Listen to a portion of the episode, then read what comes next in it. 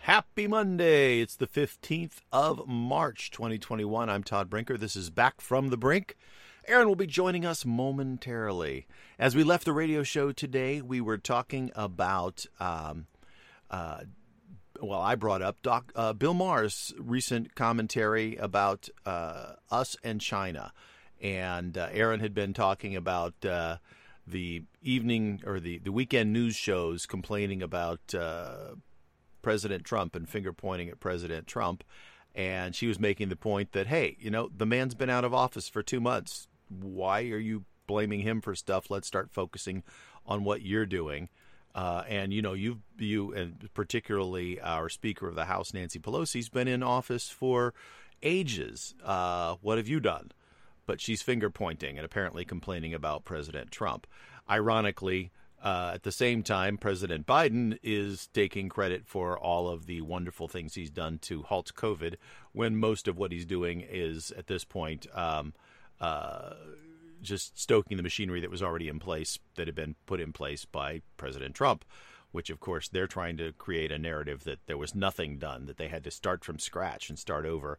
Uh, kudos to um, to uh, uh, Dr. Fauci for coming out and saying that's baloney. I was in the meetings. We had lots of stuff done and lots of stuff was in place, even though Fauci clearly is not a fan of Trump, who tried to squelch his his talking and speaking, and you know he felt like he was kind of looking over his shoulder every time he spoke, and he said that that as much as well too. So anyhow, you know it's like every president, they the new incoming president always. Uh, takes credit for any good outcomes from the previous president's, you know, uh, momentum or whatever's in place.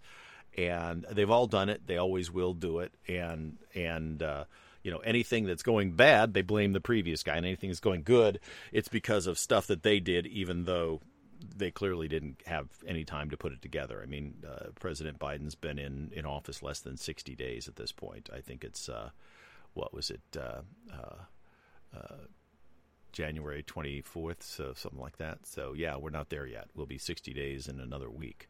Um, so he's like at 54, 55, something like that. Anyhow, um, you know, it's, I mean, that's politics, I guess. Is you know the, the slam the other guy when you can, take you know take credit for for anything that happens under your watch, whether or not you know it was started under the previous watch. That's that's that's just you know part of the game. But uh, I think Bill Maher hit on a real, real uh, sensitive area, or, or, hit the hit the target perfectly this weekend when he was uh, doing sort of a, a contrast and compare between us and China you know and and he talks about the fact that he feels like you know we are a silly people and they are not they are serious people in general i mean we spend time arguing back and forth while they build things uh, you know, to quote him, he says, "You know who doesn't care about the, uh, that there's a stereotype of a Chinese man in a Dr. Seuss book? China.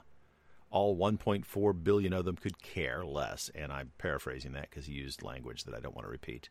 Uh, if anything, they're not a silly people. They're as serious as a prison fight. On a national level, we've been having Infrastructure Week every week since 2009, but we never do anything. Here's Aaron. Hello. You're there. I am. How are you?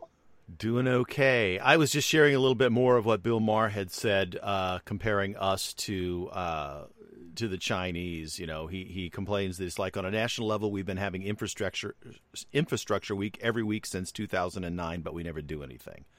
You know, and I love this yes. quote: "Half our country is having a never-ending woke competition deciding whether or not." Mr. Potato had has has genitalia and which kind, and the other half believes we have to stop the lizard people because they're eating babies. you know, I mean, it's like. you know, this is what our country is debating while the Chinese are building bridges and and and buildings and uh, and and whole cities. They've built whole in a wholesale built cities where they didn't exist ten years ago. Um, you know, they've Yeah. taken 1.2 billion people and turned them into middle class citizens from from peasants over the last 20 years, and and we've been you know arguing about uh, um, you know Mr. or Mrs. Potato Head. Yes. Yes. It's just um, you know. Yeah, one of the quotes China once put up a 57 story skyscraper in 19 days. They demolished and rebuilt the Sanyuan Bridge in Beijing in 43 hours. You know, we binge watch and they binge build. Yes. That sounds about right.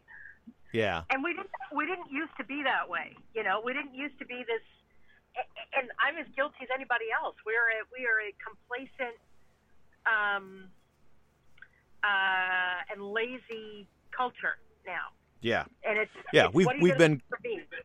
We we've been cruising on on on on cruise control. We've been coasting on the tailcoat of our previous generation's hard work and effort um, Yeah. as a as a people, and and as a result, our our idle hands and idle minds have left us to bicker and argue about stupid stuff. Now, that's not to say that they don't they have they have um, uh, you know their versions of of social media where they argue and bicker about stupid stuff as well, but they're still getting stuff done. You know, Yes. um, you know, they they just do it in their spare time after they work. We do it instead of work sometimes. Um, you know, so yeah, you know, he says we're not losing to China. We lost. The returns just haven't all come in yet. And and further, you know, I, I, they don't have all the information here, but you know, I watched the show and and you know, he shows China. China has an outreach program, and he showed China with arrows drawn to every country in the world, all over Asia and Africa, where they have paid for infrastructure, building roads and bridges in other countries, so that those other countries now are beholding to them because they have gone in and done lots of work to help them Yes. and uh, and and you know we used to be the country that was doing that kind of thing, and we haven't been. And so the rest of the world looks at us, looks at China, and says, "Well, they're helping us. You know, what are you guys doing? You're you're arguing amongst yourselves and not getting anything done. Why Yeah. would we support you? You know, and it would, you know, the the I think the the final point that he makes is is is poignant in that you know he says there between the the dictatorship that is China and the republic that is us, there has to be a happy medium where we can actually get stuff done, but we don't just stand around squabbling. So it's like, do you want to be Italy, or do you want to be the U.S. the way we always were? You know, with with being productive. I mean, Italy spends a lot of time in their politics squabbling about silliness, and I don't want to Yeah. be that. I don't want. I don't. You know, we talked about on the radio show how I'm tired of all the finger pointing. If they spend Yeah. all the energy that they spend, if if they took that energy that they currently spend blame throwing, and and put it to something productive, Yeah. you know, there'd be no stopping us. Yeah. I think, you know, part of it is that, uh, in my humble opinion, is that our, um, oops, our education system has been completely overrun and infiltrated by a bunch of, and I, and I hate to point it at, at say, liberal thought, but by uh, overeducated, uh, ed, overeducated educators trying to rethink and redesign the way to educate as opposed to doing what has worked for hundred for, for you know a hundred years. And and so we're finding all of these ways to worry about kids feelings and and their their and and deal with with um, uh, you know everything so that everybody can come out feeling good as opposed to making sure that people are educated well and recognizing that that you know some people are better off you know being done with school and and working in a trade rather than trying to t- treat everybody as if they were going to go to college and then continually lowering standards so that everybody you know so that nobody or that everybody wins so that that way nobody feels bad and I think, you know, if we fix that problem, then we will have a more educated populace that will vote better and get things done and think smarter. But the problem is is that we've dumbed down everything so that we've created a a, a generation of people who don't uh, think the way that people had thought in this country for several hundred years because our education system has been infiltrated by by people who were insistent on somehow you know showing their own value by changing our education system in many ways and I yeah. think that was just a, a, mistake, and and that we need to. And and honestly, I think that's part of the reason that you've seen a a, a large um, uh, move of people who can afford it moving their kids into private education because they're they're not satisfied with the way public schools are run. And I'm not blaming the teachers. I'm blaming the the administrators and the politicians who have shaped the education system. They've done a poor job of it, and you know, and, and we need to. Leaders. Yeah, we need to just step away from some of the the uh, the educational analysts and educational planning people and say, you know, let's go back to what worked in 1950. And and granted, we we maybe you know the the the topics um, aren't exactly the same because things have changed. You know, one of the things that uh, Bill Maher talked about, and he actually listed the name of several. Um, actual classes that are being taught in colleges and they were like you know the tao of seinfeld is an actual college course that you can take and and i thought you know I, I know there are a lot of, of Chinese families that send their kids over here to go to college because of the quality of our colleges. And if one of those kids wrote home and said, I was taking the Tao of Seinfeld, they'd be back home so quick their parents would be kicking them in the butt. You know, it's like, yeah. no, we didn't send you over there to take the Tao of Seinfeld. Take science, like take physics, you're going to be a doctor. Yeah, what? I mean, it, it sounds like a fun class. It sounds like yeah. an interesting topic, but you know, is it worthy of a university? I, uh, you know, I I don't think so. Although, yeah, that's an extension course taken through Learning Annex. Come on. yeah, yeah. I mean, I remember taking film, and you know, but that's that's an art form, and so in the film classes. Right. And that sort of thing. When we were learning about the genre itself, and so oh yeah, uh, hey, I know, took so history was, of musical theater on film. I understand. Yeah, so yeah, I mean, so it was it was Citizen Kane and um, um, oh my gosh, I'm wait, waiting for Norma Desmond. Um, what was the name of that movie? Maybe it was no. What was the name of that movie? I'm ready for my close up, Mr. DeMille. Sunset Boulevard was the name of yeah. the movie. Yeah. You know, and it was those kinds of classic movies and classic storytelling. And it's not that they have to be old, but they they have to be like I, The Princess Bride would be an, an interesting one because it you know, so much of culture is wrapped up into that movie. Um, right. And it was, you know, kind of perfect filmmaking. But it's an art class, right? I mean, that's you take mm-hmm. that as an art appreciation class. Yeah. So. Yeah. No, the, I I needed. I was a senior and I needed a humanities course to graduate, and the only one that I could fit that fit into the right window of when I had available time to take a class was history of musical theater on film, and I went, oh, okay. And you, we watched a film one time and talked about, but we talked about how it reflected what was going on in society at the time, and the social impact that some films had on on society, and you know how how the art goes back and forth between reflecting and impressing on society different attitudes and thoughts. Um, and so, you know, Ziegfeld Follies of 1936, you know, something I probably wouldn't have sat down and watched if I hadn't been forced to. Um, you know, and and is my life you know better or worse for it? Probably neither. But yeah. but you know, I learned a little bit about what it was like to be in in the United States in 1936 as a result of that.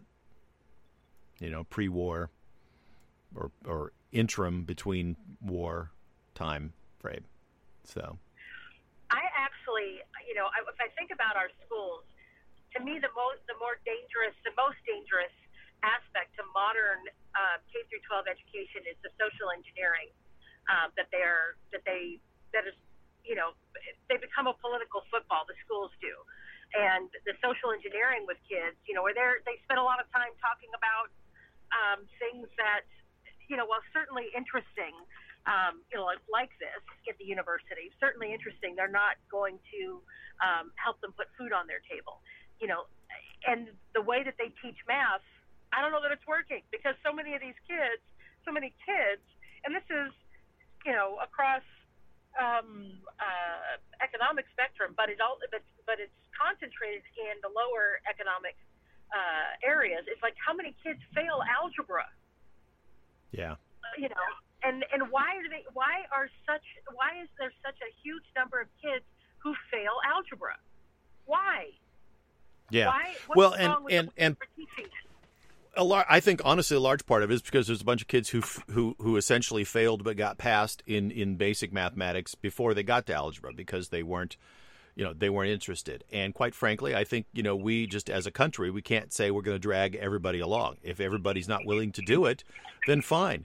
Cut and run. Say you guys go on this different path where you're going to get uh uh you know I don't know commercial math and we'll teach you how to balance your checkbook and how to um to you know basically exist as an adult in this world which I guess doesn't even mean balancing your checkbook because you know I've seen studies where less than 10% of the world balances their checkbook anymore. Um, uh, of the United States that is. And, but you know basic basic skills that you'll need and then hey go become an auto mechanic go become a you know construction worker. You can get a good job and have a great life and and you'll you'll never know the difference. Um, but you know by trying to say everybody has to go on this same path that that we've outlined that is is college bound forces a whole bunch of people to do things they don't want to do and they fail. And so we create a bunch of failures by trying to make it, e- and then we see people failing, and so then the result is, well, we should make things a little easier. We should should maybe you know make set the bar a little lower, and and now we're failing the the top end, the the students who who really need to know this stuff if they're going to go on to medical school and engineering school and and, and you know science and chemistry and biology. Um, you know, it's just uh, the the the reactions have been wrong repeatedly in the education area. Yes. Yes, they have been. And I, I actually brought this up. I went to a, a meeting um, uh, of, of educators in the region, and, and there was a was, there was a uh, a faction in this meeting of a it was a large kind of collective impact kind of meeting where they were talking about you know we should focus less on grades, and I said, well, hang on a second, you know the kids in and we've talked about this in India, in China, in Germany, in Mhm. many other places, they are focused on grades. Yeah, And, some of them go you know, seven days a week or six they, days a they, week. They are taught how to handle the rigor. I think it's worse if we don't set our kids up for handling the rigor. You know, I, you know, it, it, it's if we have we have hobbled our children. Yeah. Yeah, that trend of 30 somethings living at home, not having jobs or having menial jobs is is is largely the effect of they go out into the work world and they're not ready to deal with the fact that people have expectations of them. Yes, and that it's hard. Mm-hmm.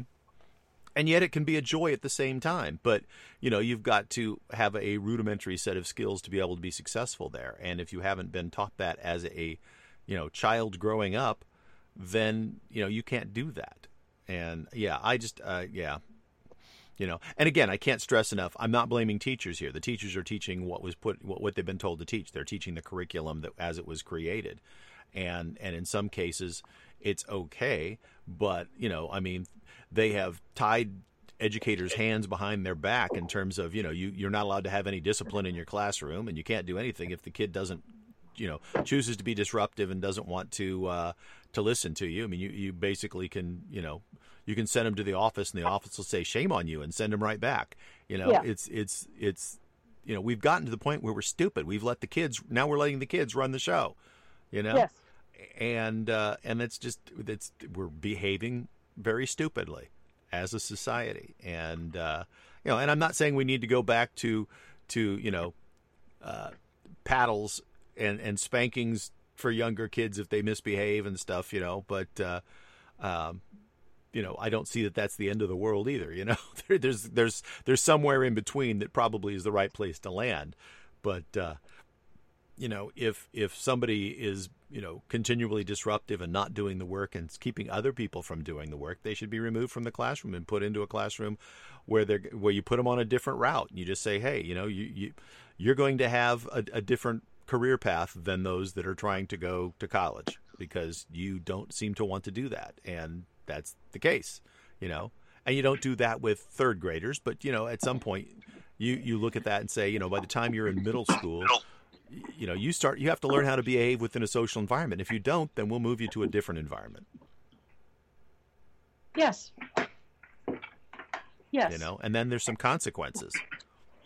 Um, you know, and and and doesn't mean that you can't you know change your mind later and figure it out and then go to college. You know, some people some people aren't ready to go from high school straight to college. That they have to, to go out and be themselves for a while and then figure it out. And as adult, they go to college.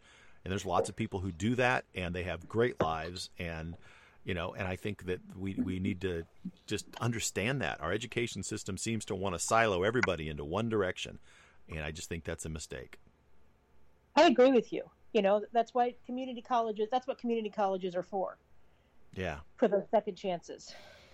Yeah. So, I, um, you know, there's, you know, as a as a culture, as a country, the U.S. Uh, so Americans spend a lot of time uh, thinking about our rights, but we don't think about our responsibilities. And each of us is responsible for knowing, you know, at least something about what's going on in the world around them. You know, I Yeah, see these I mean- men on the street interviews, and you know, of college students, kids on college, they don't know basic things. They don't. They don't have any idea. Like, you know, when was World War II? When did the revolution happen? You know, who were we fighting against? They don't know Mhm. basic things. How Yeah. did they get out of high school? Yeah, it's it's is it's a little terrifying that that those you know that there's people g- being graduated and uh, and and they don't they couldn't hold a conversation you know outside of like uh, you know now they would point out well you can't tell me you know you know insert name of musical artist's last album here that kind of thing you know because that seems to be what they're focused on but uh and what you know what they can pick up off of social media you know what what uh what zoom or um, uh you know tiktok personality posted what on last week's you know. But again the point eh, well i'm just saying that could be the comeback right? We know things you don't know. And it's like right but that isn't necessary for that that's necessary for entertainment. It's not necessary for functioning in the world you know. And granted some of that history you know you don't have to know um, necessarily uh, you know some history unless you're going into a profession where that's required you know? Um, but but it gives it by knowing it it gives you a specific set of grounding about what we as society have done in the past. And from there we can help then make conscious decisions about what to do in the future. If you don't understand some of the the right and wrong decisions that we as a country have made in in, in our history then you can't avoid making those same mistakes later you know when you're voting for a politician who's saying let's go do x y or z some people who know that we've already done X, Y, and Z and it failed miserably would say, well, let's not vote for that guy. And other people would say, sounds good, sounds reasonable, you know, without actually knowing the background and the history of that. It's it's just, you know, so there, there's reasons to understand history. There's reasons to understand mathematics, um, you know, to be able to to put together a uh, cohesive sentence and and paragraph and and express your thoughts clearly. You know, there's reasons that you take English classes. Um, it's it's so you can construct a sentence, um, uh, and you know, and if you're not willing and, and and want to do that, then fine, you know, then pick a job that you know. Don't take those classes. We'll set you up in in a in a direction that's going to give you the basic skills so that you can function as, you know, and I always go back to like auto mechanic. I mean, there's lots of people who need to fix cars, you know, and and that world's changing because there's going to be a lot of electric cars on the road, and they need different issue, you know, different things than than than gas powered vehicles, and so that that could be an But- exciting but and interesting even- area where there's going to be a lot of growth. and, and even in even in um, you know being an auto mechanics make good money, and they do yeah, because that's what I'm saying. I it is a highly skilled job. you know, be a It is carpenter, a be a highly skilled job. Mhm. Because so much of even even in the gas powered cars, there's so much of those cars that are um, driven by computers, right? I Oh, yeah. So you have to Yeah. understand at least Yeah. have a modicum of understanding about how computers work. Sure. Well, you know what? Most of those people who do that is that they may not know. I mean, like how their desktop computer works, but they know how to hook that machine up to the uh, up to the vehicle and then read the information coming off of it. So they were trained on the job, sort of in an internship. You know, they were hired as a rookie, and somebody taught them how to do this. And when they get a new piece of equipment, they're sent to a school to learn how to do that thing. And that is directly related to something they will be doing, so they're motivated to learn to do it. Whereas doing general things like sitting in a classroom and learning algebra um, may not have any value to them. And fine, if that's the way you're driven, then fine. That's why the schools should be uh, bifurcated, and and there should be you know college bound paths. And there used to be that way. There was a you know there was you, you literally there was a college uh, pathway and a and a and a uh, and another pathway that was designed for people who were going to go into skilled trades, and and they had different sets of information that they were taught and taught differently because that's what they were going to need and that's fine i you know it's it's not like when you graduate from high school that you can't change your mind you can change your mind you know um, but if you're on the college path you're more likely to get into a four-year school and if you're on the the the other path and then you change your mind you probably have to go to a junior college and learn some of that other stuff before you can move on um, and you can do that at any point in your life you know i mean i know people in their in their 40s and 50s who decide that they want to get a degree and they start going to college and taking classes in the evenings and they do it. You know, it works. Yes.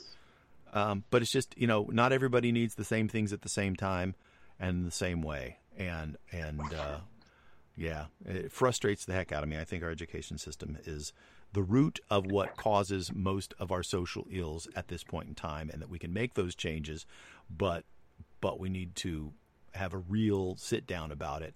And we and the thing is is we don't need a whole bunch of people who have well i've got a degree in education and it says that i should this is how you know this is how we should do it. No let's look at what has actually worked historically you know yeah. back when we were building things what worked? Yeah. I, you and i are in complete agreement. Yeah.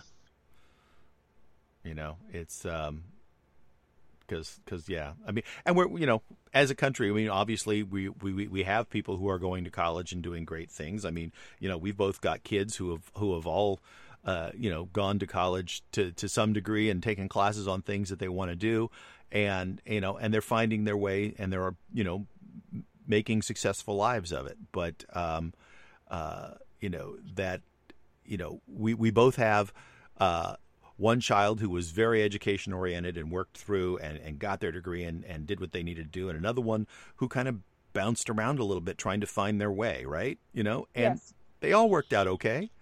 You yep, know, we got great sure kids. Did. So, you know, it's it's there's no one way to do it. You know, and our education system needs to recognize that. So yeah, I I, I am in a completely agree. I yeah, completely I, agree. I, I feel like I've kind of beat that dead horse though, so we probably should move on to something else that's going on. Um, hey, you had posted a story about uh, property taxes keeping black families from gaining wealth. Um, it was posted on Apple News through the uh, Bloomberg Biz- Bloomberg Business Week. Um, yes. And So- uh, yeah, go ahead. No, and, and, and at first I thought, how is that possible? But in some in some states, this has been a problem. They tell the story of a of a woman in Michigan who is she was she's living as a renter in a house that used to be hers um, because her house that, that that she was evicted because of unpaid property taxes. And, and what the article says is that she was um, that, that the house was unfairly over assessed and she the the payments were just too much for her. Um, you know that she could do the she could deal with the mortgage, but the property taxes uh, were um, uh, uh, just exorbitant. She couldn't she couldn't pay them. Her house, uh, which she bought in 2005 for $63,800, was auctioned off by the county and then snapped up by an investment company for less than five grand.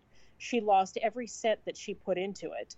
Um, you know, and and what they're saying is that in the low income neighborhoods they would overinflate the property values, and in high income neighborhoods they would neighborhoods they would they would um, under uh, value the homes, and Mhm. so as a percentage, um, you know, the people in the high end, the low income neighborhoods were paying far more than they should have been. Um, and this is happens in lo- it's you know lots of different places. Uh, Yeah, because you they- can they- manipulate the assessment value, and therefore then you can uh, make it harder for people to to continue to live in one location. Yes, and so um, They talk about stories in New York City, in Baltimore, in St. Louis. And this is an example of systemic racism. And it's something that, you know, I just assume that our house is valued at what our house should be valued at. I mean, I mm-hmm. we haven't California is a little different because of Prop 13, and we've lived. Yeah, I was going to say it's something long. in California we don't deal with as much, but uh, right because we don't get reassessed every year. But that's the, the norm in most states is your property gets reassessed each year, and then you have to pay the property taxes off of whatever that new assessment is. So yes, so that's always going up. Yes, so um, uh, a 2020 study from the University of Chicago uh, brings the unprecedented, unprecedented scope of this problem into question. Um, they cover 2,600 counties. It found that more than nine out of every 10 reflected the same pattern of unfairness. Um, you know, it's a textbook example of institutional racism, according to Christopher Berry, a professor at the university's Harris School of Public Policy who led the research effort. Um, so the problem is rooted in American history, one legacy of racial discrimination. Uh, discrimination, including the practice of redlining, that is that that black people own a dispor- disproportionate share of lower valued real estate, and census data show that the median home value is in predominantly black tracts is roughly half the value in majority white and Hispanic tracts. Um, and that historical disparity has been aggravated by this flawed tax system. System. He says that there's not nobody's explicitly making decisions to be unfair, but it's just the way it's always been done, and it's still done that way, and still hurting people. You know. Yeah. So, sounds to me that that needs to be um, fixed. Um, wide variations in policy and rates among many thousands of U.S. jurisdictions that levy property taxes make it difficult to quantify the aggregate size of the imbalances. But the study found that in 2018, in Chicago alone, unfair assessments shifted $2.2 billion in property tax payments from those that, who owned the highest value homes to those who owned the lowest value homes um, over only five years. Hmm. So we're talking about serious money. So this is an he's saying the the people are now saying it's an absolute priority to get this fixed. You know. Yeah, I would think and I so. agree. I, I, I, yes, and the thought that that this this this woman who bought this house for sixty three thousand, it was snatched out from under her and sold at auction for five grand. What the heck, man? Yeah. I mean, that's that's crazy. That's crazy. Yeah, no, it's it, it's it's a crime that there wasn't some effort to to settle that. Yeah, yeah. I just uh, yeah, you, you you look at that and you go, how on earth did that did that happen? So she had an annual tax payment of about three grand. Um, she was making six bucks an hour at the time, and um, got another job where she was earning a little bit more, but it still wasn't much. And um, in 2011, she lost her job during the Great Recession, and she missed her payment. Um, so you know there should have been something to help her. Now, of course, you know I'm trying to remember when Detroit went bankrupt, but I think it was around the same time. So maybe the there was no option for her in her county to kind of renegotiate that debt or find another way to pay that debt. Um, so she got hosed. Yeah, yeah. That just I, that just they're so wrong on so many levels that uh, uh, you know you, you you cringe. Yes, I think she's got a civil rights case. I, I really do, and I, yeah. I I hope that this gets litigated. I suspect that the that the city and or people that are um, doing the assessment are going to say that the property values went up more in those areas, and they'll have some kind of documentation to back that up. But you know, it seems to me that it that that you know they have to there, there, should be some sort of limits if there isn't a law currently there should be some sort of limits on how much you can jump it up from year to year so that you can't just uh, you know flip somebody out of their house by by bumping up taxes indefinitely well, and there should be some some more standards. So if they're and part of the problem, Todd, is that they're like the the houses that are worth three million dollars, they are um, when a, an assessor goes in or or a, or a um, uh, they do an, an, evaluation of the house and they they uh, put a value on the house like they would they the house is worth three million but on the books they put 1.2 million um, and so you know they they undervalue the houses for property taxes if you're in a high income neighborhood. But if you're in a low income neighborhood they tend to value it more than the house is actually worth. And so as a mm-hmm. percentage um, uh, it is it is unfair. Yeah. No absolutely.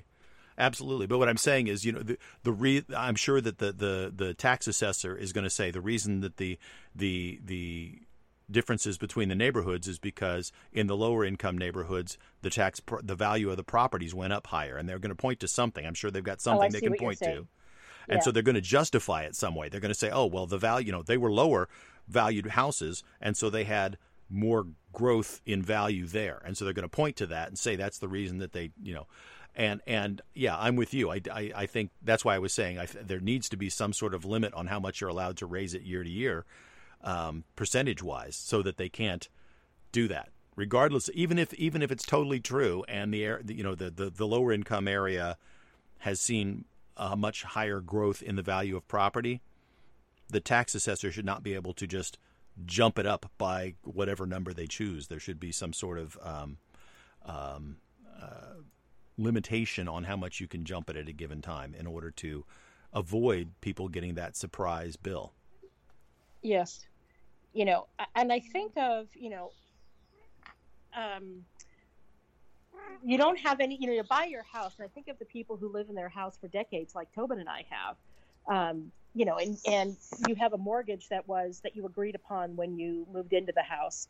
Um, and and this is why Prop 13 happened. You know, the the property taxes would would soar, even though mm-hmm. your ability, your financial picture may not have changed. Your house may be worth more, but you haven't sold it, so it's not like you you have additional dollars in your pocket, right? I mean, it just the value of the house has gone up, and so you know that's it is it is it is truly unfair, um, and I agree with you um, for it to continue to to bump up quickly you know, right. based on something that that that you're not necessarily unless you're pulling money out of the house, you're not seeing a value in that yet because you haven't sold it. Right. Yeah, no, I think it just makes you know. I mean, the, the way California handled it in saying that you can't change the property value, other than they do change it because there's like a, a everybody gets a small like inflation adjustment, but right. they can't reassess the property until uh, until it changes hands um, is a reasonable way of doing it, but it does mean that then counties have to think about, you know, how much revenue growth they're going to get. Um, you know, because you can't get it by just sticking it to the people, right? Which is right. good. It's not a bad thing. right. Exactly. But uh, you know, they know how much they've got, and that's how much they're going to get, right? You can't just say, "Well, we don't have that much, so we need to raise property taxes for everybody." Um, yeah, we can't just go out and reassess people in California. Which, uh, you know, if if they're going to raise property taxes across the board on a percentage, they can still do that in California. That, but then you've got to get everybody to vote on it and sign off on it. Um, whereas, you know, in places where they can just reassess you every year, they just reassess you and crank it up without it actually going to the people. And as as is pointed out in the story, they can then target certain areas, and that's just inherently unfair. So, yeah, I feel for these people. I mean, I can't imagine losing your house because, you know, they just keep pushing your your ta- property taxes up to where you can't afford them anymore. Yes. I mean, they said, you know, this woman was saving for her house. She started saving for her house when she was making six dollars an hour, uh, and then she doubled that to twelve when she took got a new job later on. But she was working in a cafeteria, and then she moved up to a working in a domestic violence shelter and got you know twelve dollars an hour, you know, and she was able to to uh, you know save up a down payment and and get a mortgage, and she was making her payments, but you know she's not a wealthy woman, but she was you know living the American dream for her, and then you know disaster. All it takes is you know there are a lot of people who are like that. They're doing their very best, but all it takes is you know a bad bad luck that you maybe even don't even have anything to do with. Uh, for instance, they said that in 2011 she lost her job during the recession, and then she missed her tax payment. You know, she was still managing to make her her, her house payment. You know, making you know and and and make do. But you know, when you're when you're living uh, on paycheck to paycheck or on unemployment because of something you had totally unanticipated, you know, and then somebody hands you a three thousand dollar bill and says, you know, pay this or we're going to take your house. What do you do?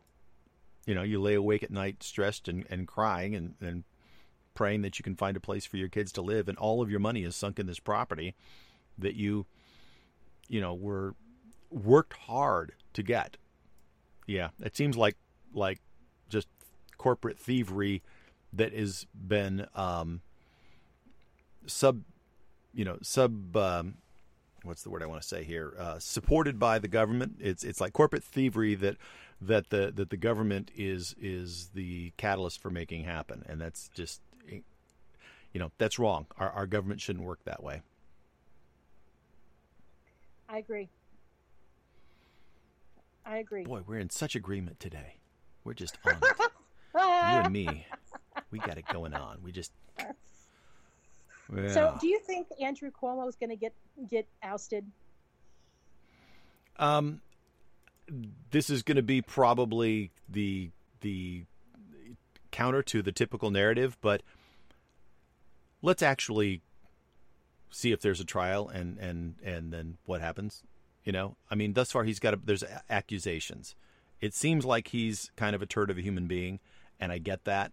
Um, and and somebody pointed out the other day that you know that on the legal level, yes, that's what needs to happen, but on the political level, he's becoming too much of a liability, and that the, the Democratic Party is going to say get rid of him.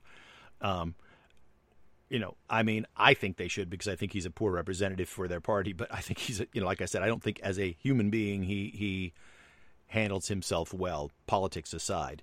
Um, but I don't believe in hanging people before they've actually like, you know, you don't hang them on the accusation. I guess you know, you know, and yep. whether it's legal, legal or moral or political, don't hang them on the accusation. I mean, like, you know, and, and I think of like this in this arena where there's been women who have been, um, you know, I mean, nobody is actually, and correct me if I'm wrong, but I don't think any of them have said he actually like assaulted them. But he has. There's been unwanted touching and some, and, and language that was inappropriate and things like that. Is is the accusations? I, I, I honestly I don't know all the details. Um, it's, it's I think of Al Franken. Yeah, I think of Al Franken. You know, and he there was you know photos of him pretending to grope a woman on an airplane you know, years before he was a political person, and his job was to be a comedian. And I'm going, okay, yes, it was inappropriate. He was a comedian. Yes, he probably said things that offended people. He's a comedian. You know? And so I thought, you know, again, I'm not somebody who's a huge fan of Al Franken's politics all the time, but I thought them ousting him was stupid.